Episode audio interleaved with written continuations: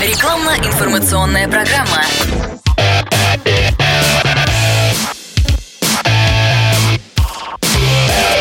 Автоэкспертиза. Привет, я Андрей Карунос, и это автоэкспертиза на радио «Комсомольская правда». Литол или кальцол, что лучше? Авторитетное мнение Сергея Соловьева.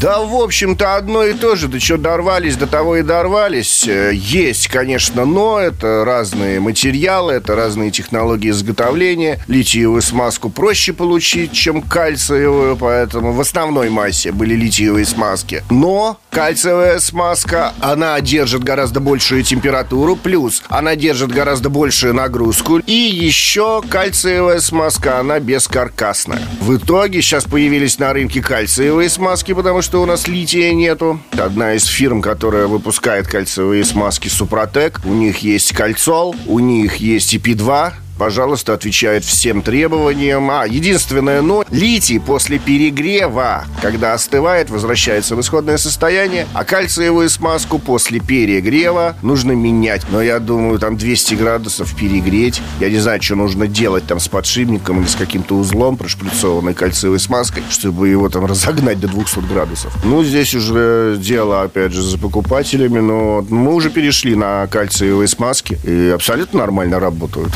Автоэкспертиза подтверждает. Супротек в Санкт-Петербурге. Финляндский проспект 4А, бизнес-центр Петровский форт. Адреса магазинов Супротек в вашем городе узнавайте по единому номеру 8 800 200 06 61. Автоэкспертиза.